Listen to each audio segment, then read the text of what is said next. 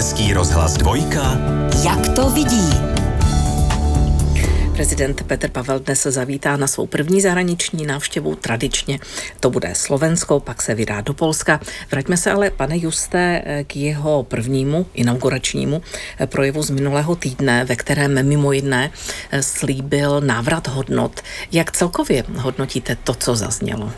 Je to eh, to, co jste si to, představoval, že by zaznít mělo? V podstatě představoval, ale měl bych třeba určitou eh, výhradu k podílu jednotlivých částí, které tam zazněly, jak velký, jak velký třeba prostor jim měl být věnován. Eh, on začal ještě trošku kampaňově. Ta první část toho projevu byla eh, hodně ve znamení vymezování se. Ano, samozřejmě on, eh, on reprezentoval nějaké hodnoty a vymezoval se vůči těm hodnotám, které reprezentovali jeho protikandidáti, nebo zejména jeho ten hlavní protikandidát ve druhém kole a, který repre- a hodnoty, které reprezentovali třeba předcházející dva, dva prezidenti. Asi není samozřejmě nic proti ničemu, aby hm, takováto hodnotová záležitost zazněla, ale přece jenom eh, kampaň už skončila, takže bych čekal, že ta zmínka bude třeba jenom mnohem stručnější, bude na začátku, čekal bych, že tam bude ale stručnější a pak už se bude věnovat tomu druhému, co přišlo také, samozřejmě, byť třeba to přišlo trošku později v tom projevu, než jsem čekal, a to už je ten výhled do budoucna. Ať už výhled z hlediska toho, jak hodnotově bude chtít působit, nebo uh, identifikace uh, těch hlavních témat, uh, kterým se chce jako prezident věnovat, identifikace témat, které tu společnost trápí aktuálně, což on tam také zmínil, včetně těch socioekonomických témat, zároveň ale zmínil, a to je samozřejmě dobře, protože to v českém prostředí prostředí trošku zaniká, kde jsou ty limity působení prezidenta v některých těch socioekonomických oblastech. On samozřejmě pojmenoval ty hlavní problémy, včetně důchodové reformy, která je dnes aktuální, včetně těch dalších socioekonomických otázek, ale zároveň zdůraznil, že si je vědom toho, že zrovna v těchto věcech má prezident poměrně omezené působení, ale slíbil a eh, věřme tedy, že tomu tak bude, protože to je vždycky eh, vhodné pro prezidenta nebo pro jakéhokoliv vysokého ústavního činitele, že bude v těchto věcech spolupracovat, ať už s odbornou veřejností, s vládou, s parlamentem a podobně. Byla tedy ta jeho slova, pane Úste, z vašeho pohledu na slova prezidenta Petra Pavla, jak si čitelná, co se týče jeho vize? Eh, byla čitelná v tom smyslu, když se podíváme, co eh, pojmenoval. Samozřejmě my ještě nevíme, jak k tomu potom přistoupí reálně, až dojde na konkrétní činy, na konkrétní rozhodnutí, které bude jako prezident dělat. Ten projev nastínil, eh, jak jsem říkal před chvílí, hlavní témata, hlavní výzvy, které teď stojí před Českou republikou a samozřejmě on v daném momentu ještě neřekl, jak třeba k té výzvě přistoupí. Eh, mohli jsme v některých, řekněme, náznacích nebo, nebo eh, podprahových sděleních třeba něco vyčíst. Já jsem z toho třeba vyčetl, že se alespoň v současné době spíše přiklání k podepsání důchodové, respektive eh, toho zákona, kterým se snižuje tempo valorizací důchodu. Mimo jiné, protože řekl, že současný důchodový systém je neudržitelný, to v tom projevu výslovně zaznělo, byť samozřejmě to, že souhlasí s věcnou podstatou, ještě neznamená, že bude souhlasit třeba se způsobem, jakým to bylo přijato, protože víme, že daleko větší vášně možná, než ta vlastní, eh, vlastní věcná podstata toho zákona budí eh, způsob, jakým eh, k tomu vládní koalice přistoupila, to znamená využití toho institutu legislativní nouze a má mít teď během tohoto týdne setka, prezident má mít teď během tohoto týdne setkání eh, se zástupci hnutí ANO, eh, kteří ho chtějí přimět k tomu, aby nepodepsal. Eh, ten druhý jakoby náznak, že to pravděpodobně podepíše, když nevíme, že jo, co se ještě odehraje 15. března na té schůzce s ANO, ale že i někteří lidé z jeho okolí spíše naznačují, že, že by to podepsat měl. To bude mimochodem jeho první, řekněme, ostrý test, co se týče té eh, vládní novely valorizace důchodu. Jaké má mimochodem, pane Juste, možnosti tedy?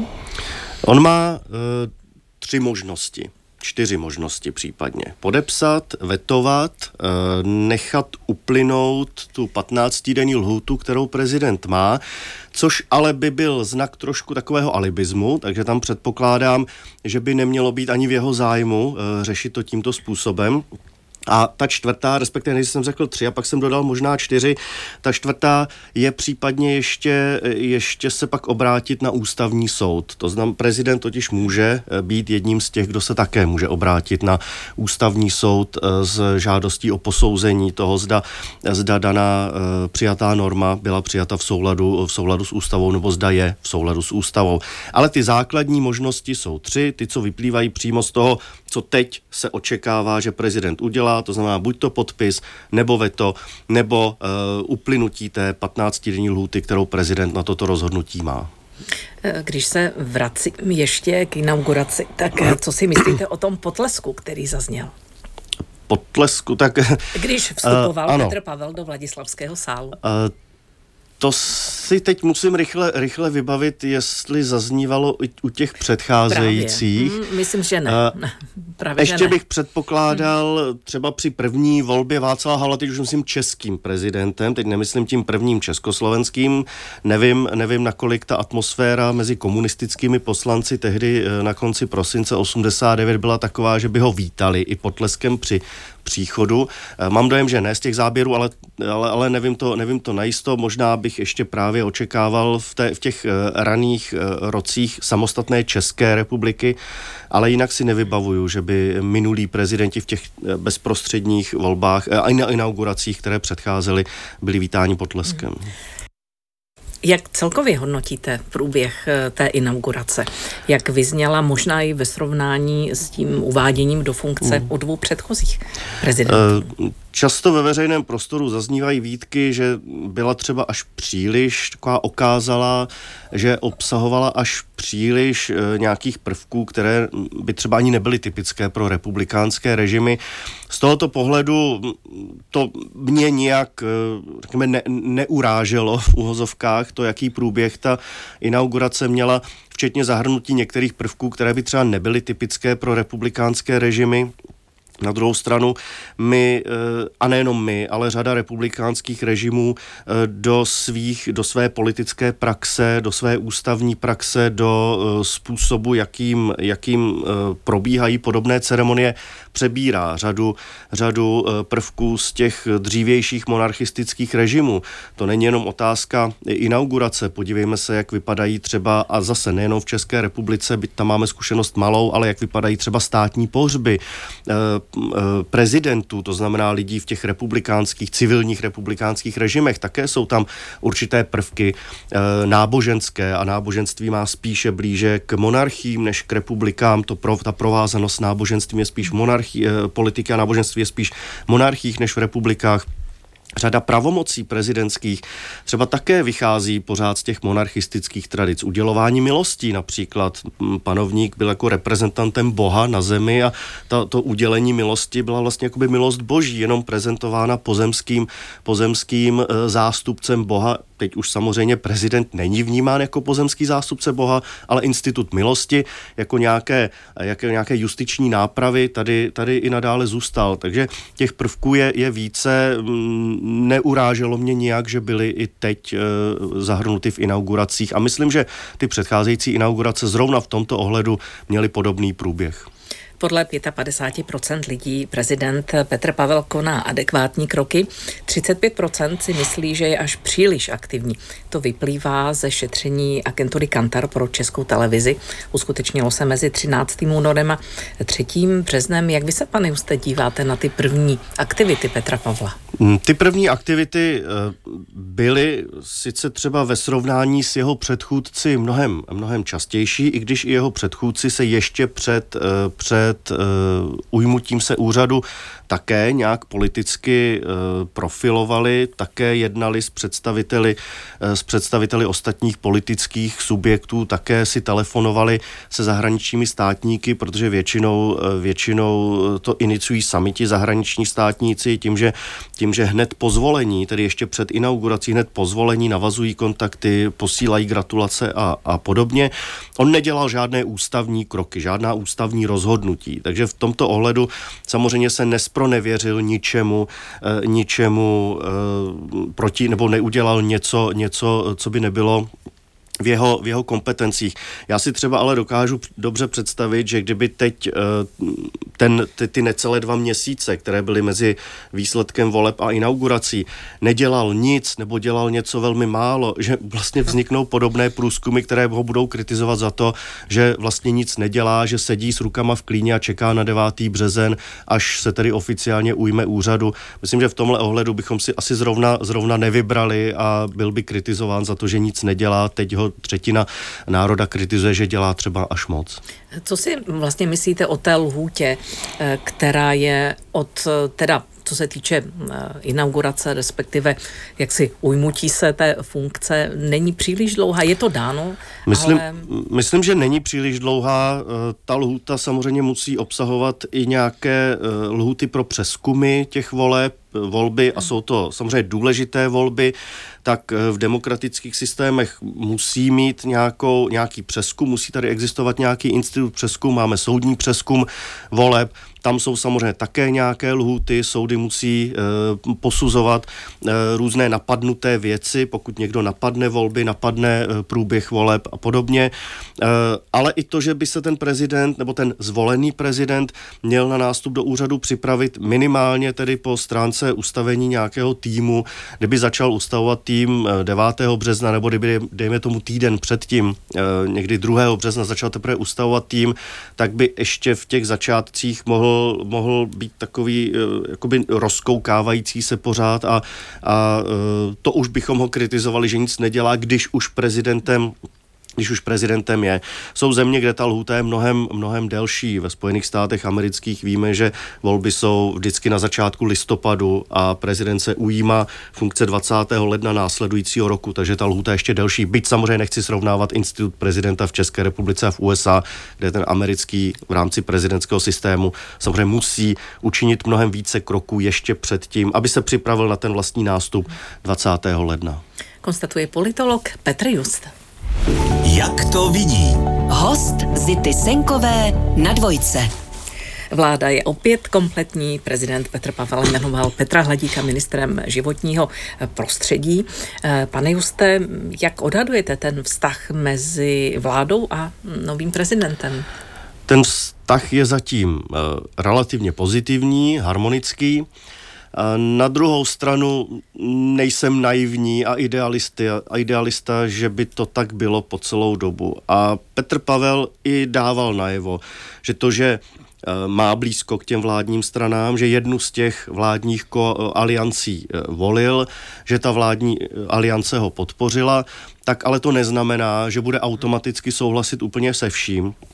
A stejně tak si myslím, že ani vládní e, politici, vládní představitelé, koaliční poslanci nebudou třeba souhlasit úplně se vším, co Petr Pavel udělá. E, teď e, už skončí, skončí třeba období nějakého, e, v politologii občas říkáme honeymoon, líbánky, kdy prostě je nějaká, nějaké první období, nebo často se používá 100 dní, byť Petr Pavel sám těch 100 dní nechce, nechce využít, to také v projevu řekl, ale možná skončí období nějakých líbánek a začne ta skutečně reálná politika, eh, která už třeba bude čas od času eh, ve znamení vymezování se eh, prezidenta vůči vládě, vládní koalici a vládní koalice vymezování se vůči prezidentovi. Myslím, že ty největší oříšky přijdou. Přijdou třeba i v podobě nominací na ústavní soud už zaznívají první, eh, první jména, která by mohla být jmenována, eh, nominována na ústavní soud eh, a jsou to jména, která obsahují i poslance za vládní strany.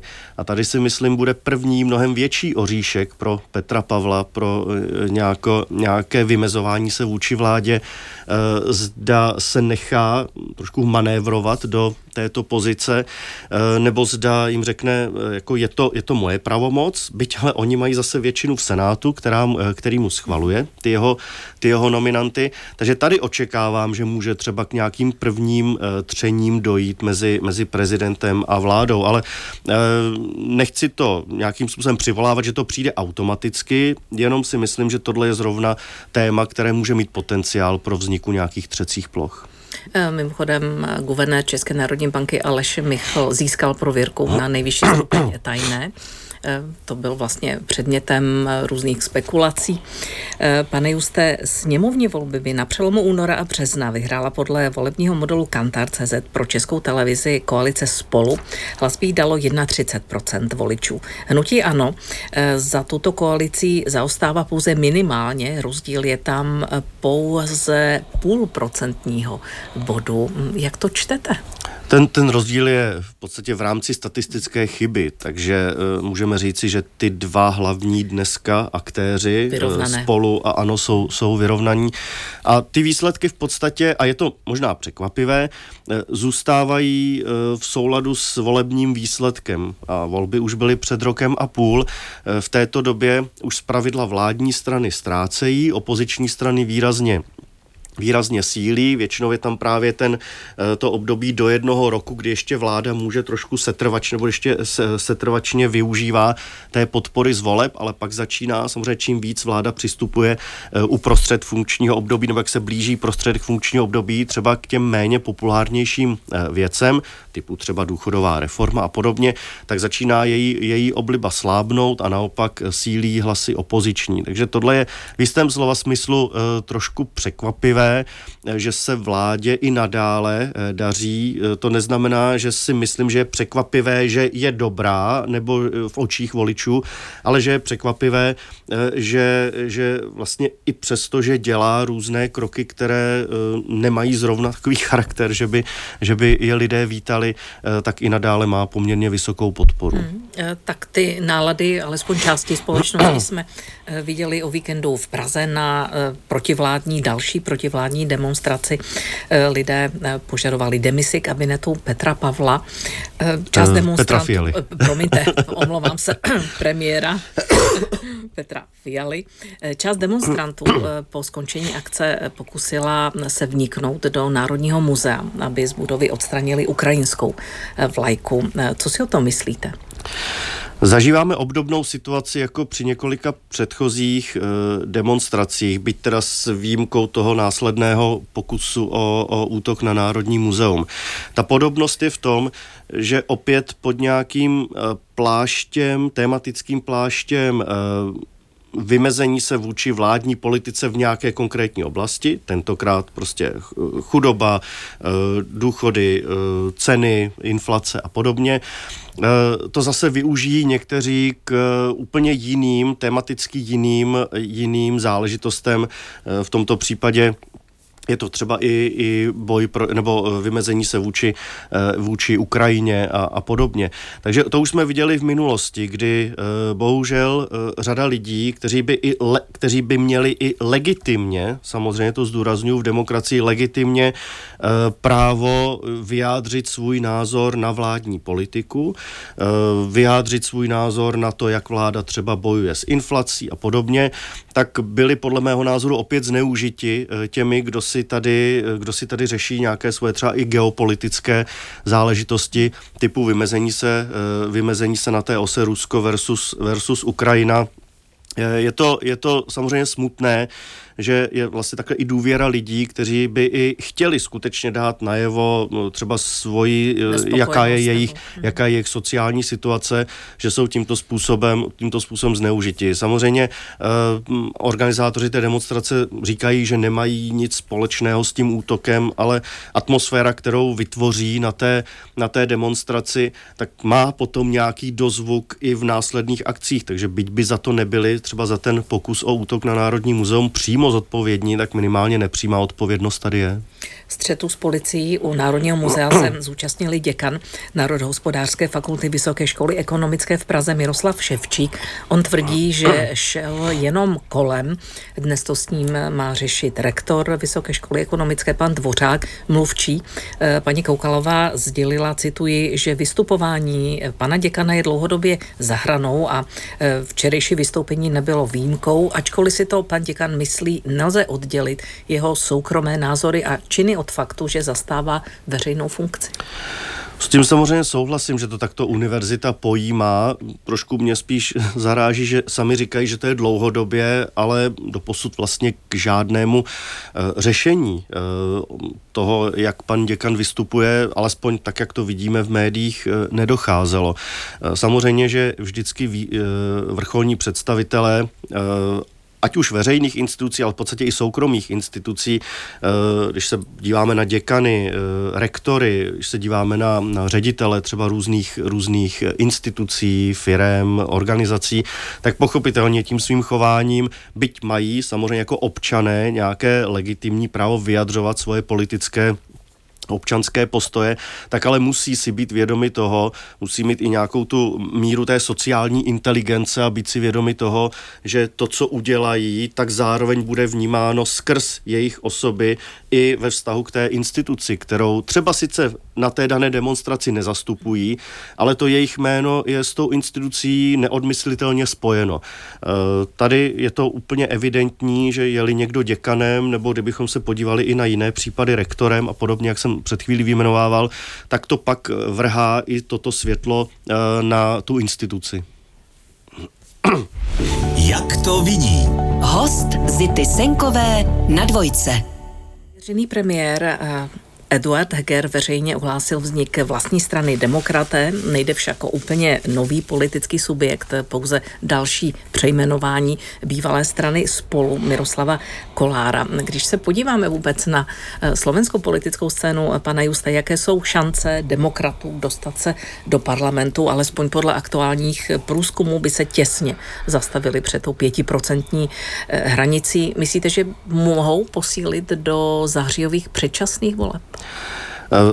vzhledem k tomu, že je to eh, teď nově vyprofilovaný, byť ne nově vzniklý, jak jste správně řekl, ale nově vyprofilovaný subjekt, nově spojený s Eduardem Hegerem, doposud to spojení nebylo, eh, nově spojený i s některými dalšími představiteli, bývalé, bývalými představiteli hnutí obyčejní lidé, třeba Jaroslav Nať, ministr obrany, Jan Budaj, ministr životního prostředí, tak očekávám, že dojde teďka k určité proměně a určitému, určitému zvýšení preferencí té strany, byť si nemyslím, eh, že by eh, mohli atakovat nějaké eh, vrcholné příčky žebříčku preferencí.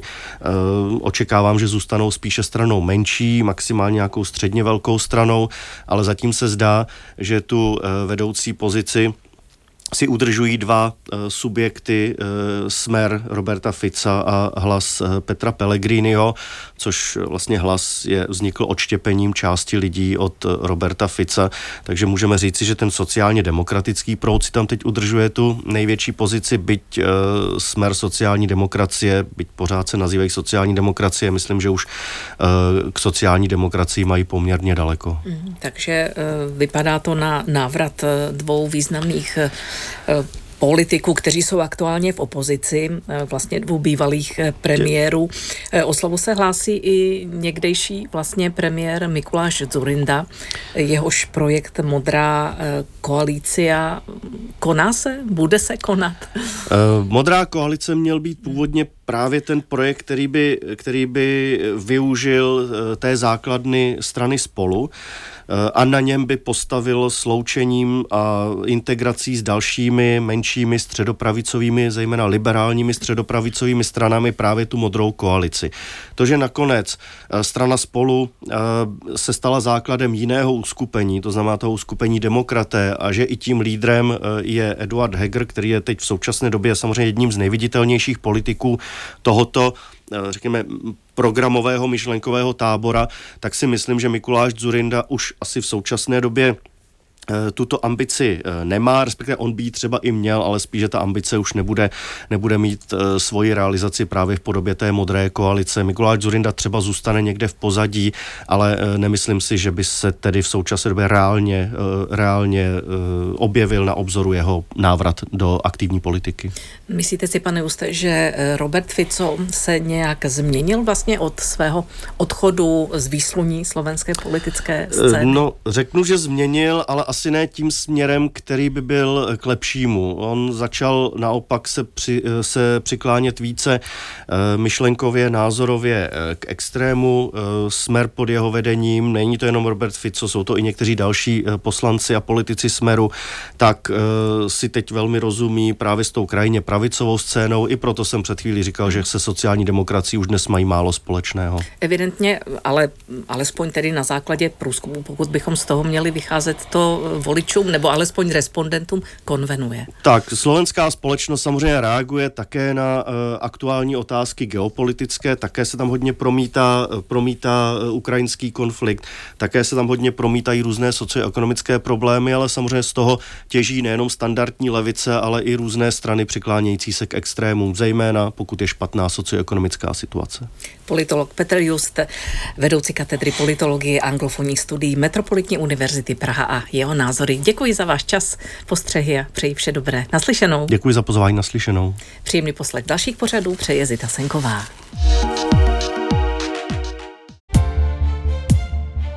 Partnerem tohoto pořadu jste vy, posluchači Českého rozhlasu. Už sto let vysíláme díky vám. Děkujeme.